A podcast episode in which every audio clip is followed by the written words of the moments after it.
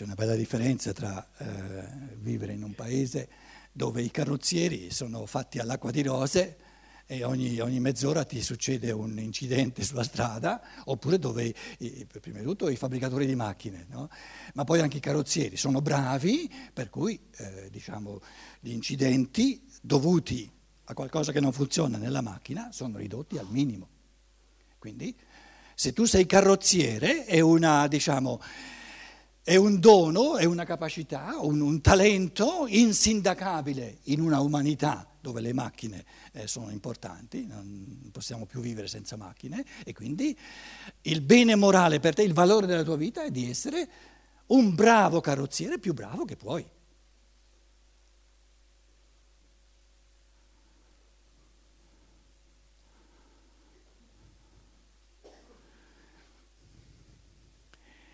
Sì, ma io oltre a riparare le macchine mi, mi piacerebbe anche studiare la filosofia della libertà di Stein. Quello non è proibito a nessuno.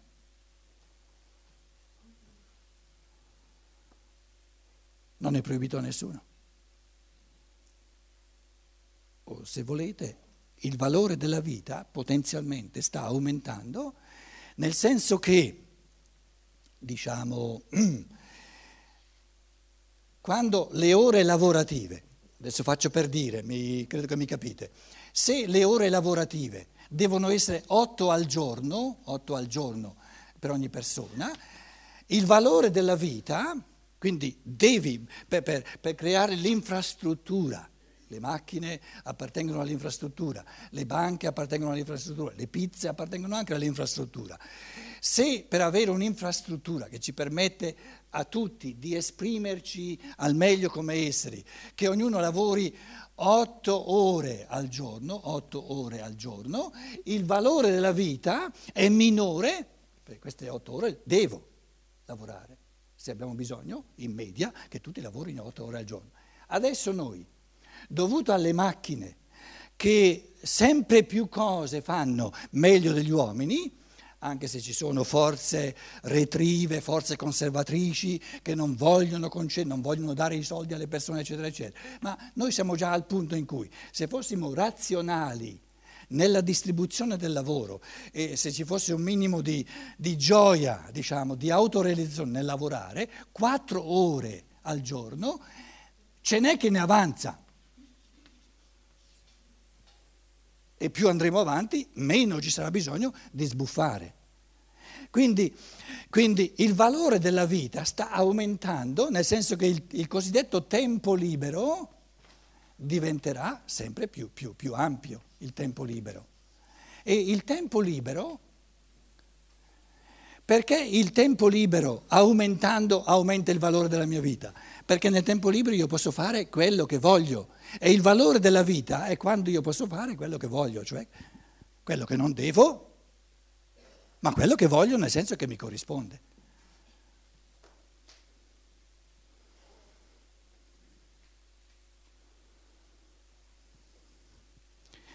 Se viviamo in una società, perché voi adesso direte, ah però tu hai detto allora che le quattro ore al giorno devo, Prima dicevi che non, non, non c'è nulla che io devo. Allora diciamo, no, se vogliamo essere puliti, supponiamo che sia necessario, in media, cose molto complesse, che ognuno lavori, lavori diciamo esteriormente, quattro ore al giorno, se io capisco che è necessario per dare a tutti la base, l'infrastruttura necessaria per poi fare ognuno quello che vuole nel tempo libero, se queste quattro ore, il mio contributo di quattro ore sono necessario, io non ho bisogno di farlo per dovere, ho la possibilità di volerlo e resto libero.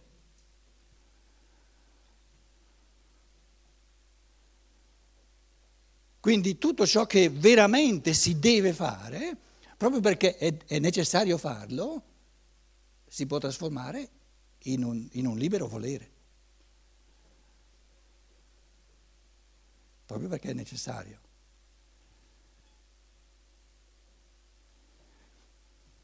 Ci sono tre sfere della vita, sono spunti di pensiero che sto dando, eh? ognuno poi ne fa quello che vuole. C'è il necessario, ciò che è necessario, necessario mangiare per esempio.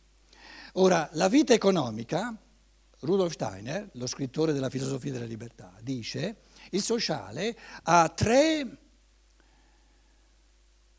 espressioni fondamentali dell'umano, tre eh, attività fondamentali. La vita economica, la vita giuridica, potete usare anche lo Stato, la, la, la legislazione, eccetera, la vita giuridica, e in tedesco la chiamano Geistesleben, la vita spirituale, però eh, questo cattolicesimo ci ha, ci, ha, ci ha, rovinato un po' il linguaggio. Se io qui scrivo vita spirituale, eh, tutti quanti i presenti pensano che sia aria fritta, sta vita spirituale. Uno pensa al padre spirituale, poveri noi. Allora diciamo vita culturale, dai, la cultura.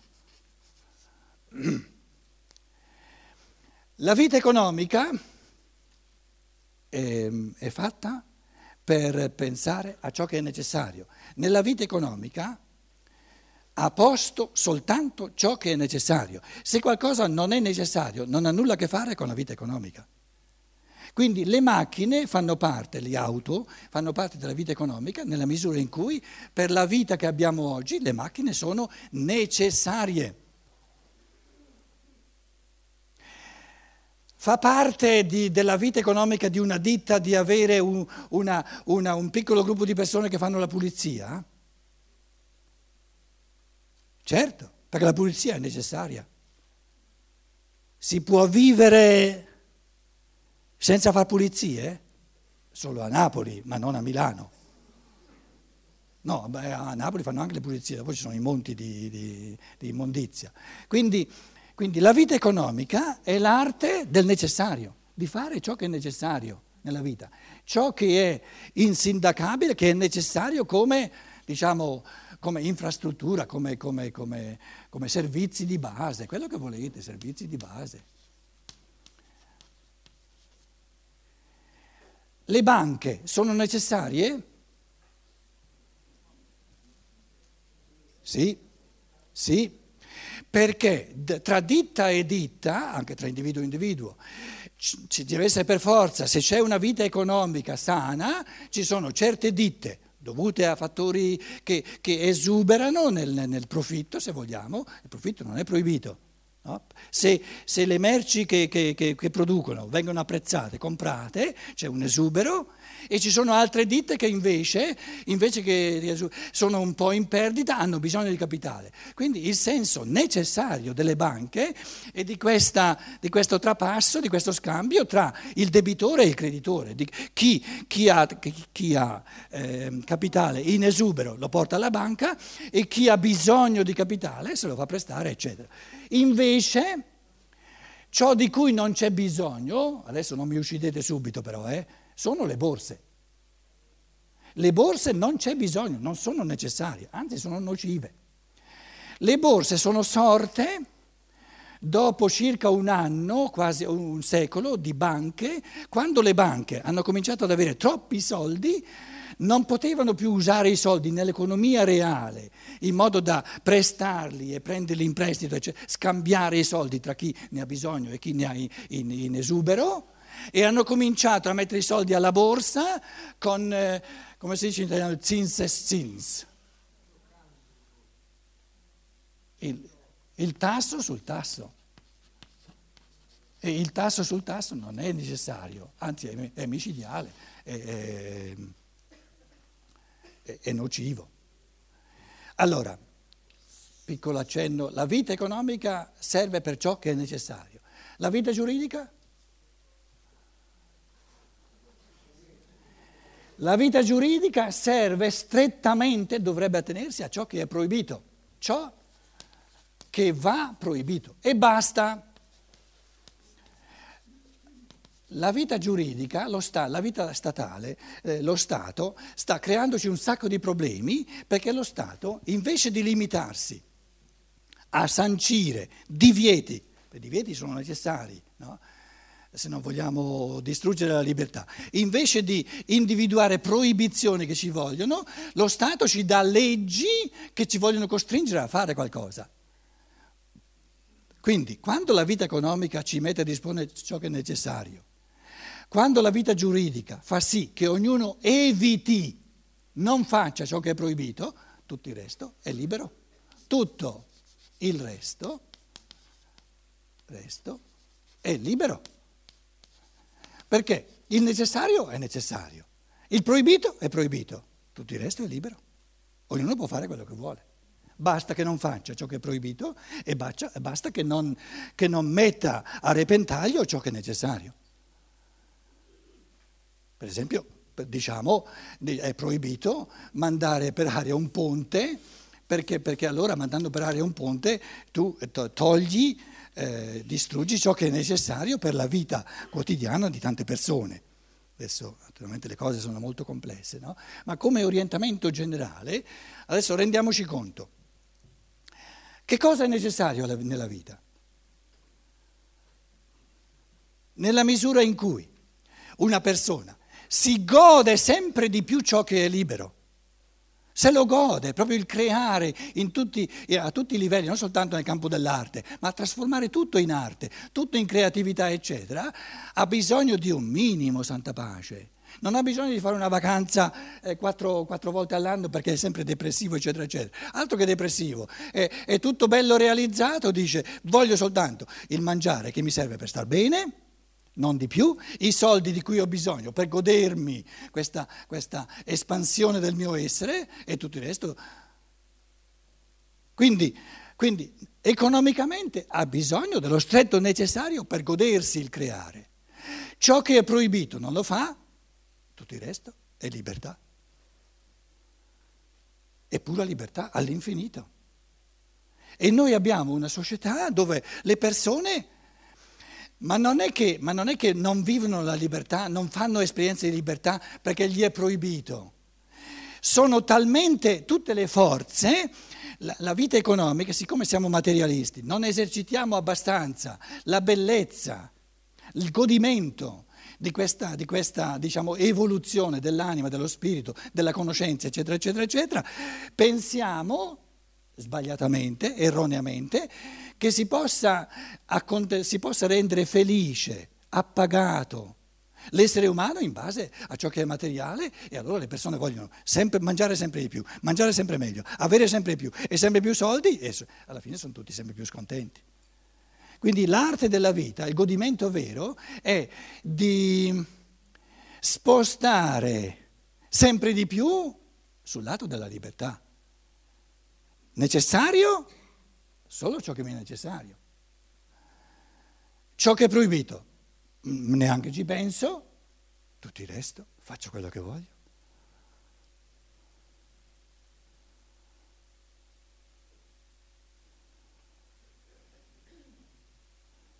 Oggi si diceva, no? Ehm, ma una persona, una persona che lede la mia libertà in continuazione, e io dicevo, ma quando è che una persona lede la mia libertà?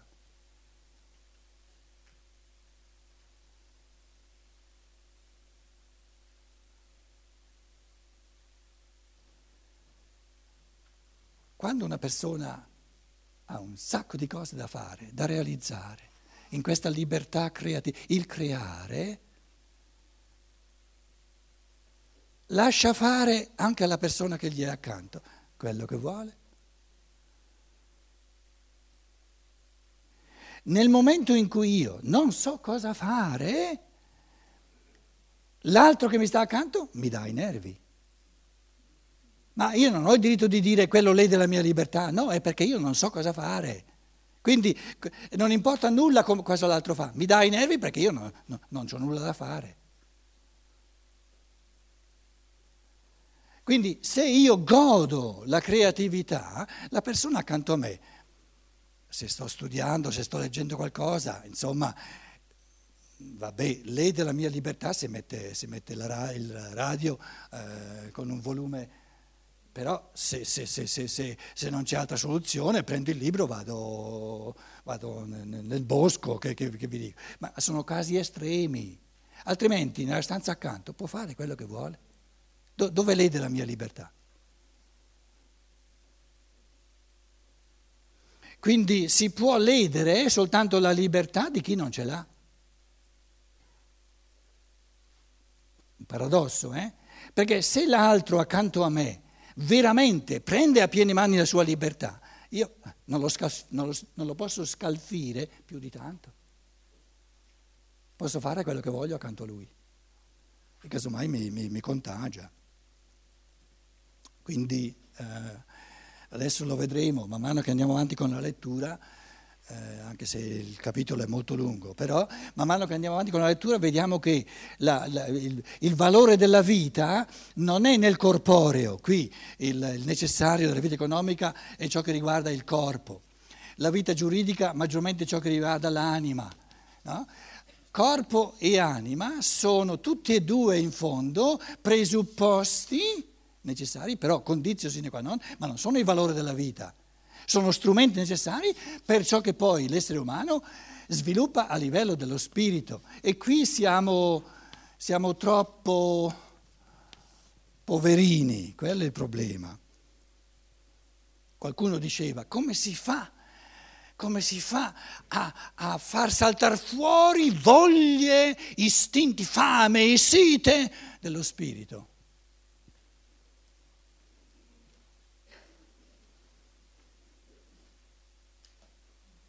Fame e sete di conoscenza, per esempio. Se uno ha fame, proprio fame e sete di conoscenza, della, cerca la verità, la vita comincia ad avere un valore in assoluto perché, perché eh, non, c'è, non, c'è, un limite a ciò che lui può comprendere, a ciò che lui può approfondire, a ciò di cui può essere la gratitudine di, di, di, tutto il, tutta la natura, una scienza naturale, una scienza dello spirito, eccetera, eccetera, eccetera. Ma la domanda era e se uno gli è noioso tutta questa cosa, allora la vita vale un po' di meno.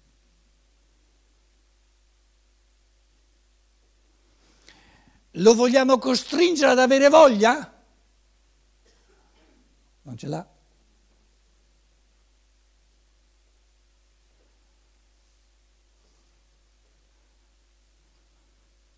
C'è una soluzione? Certo che c'è.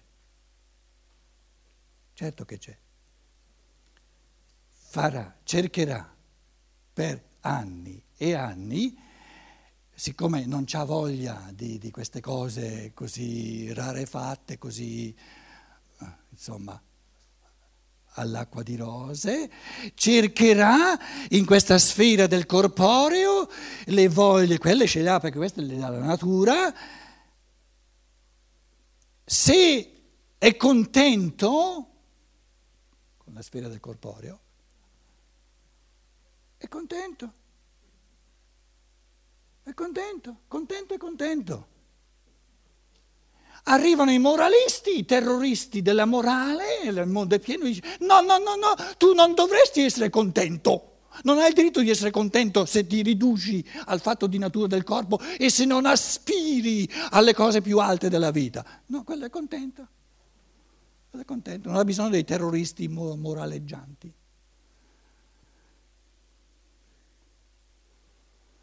E se la natura umana fosse fatta così, che un individuo può essere contento per tutta l'eternità, va bene così, perché la natura umana è fatta così. Dovesse essere che la natura umana, è fatta in modo tale che tu puoi al massimo accontentarti di ciò che è materiale, al massimo per una, due, tre vite.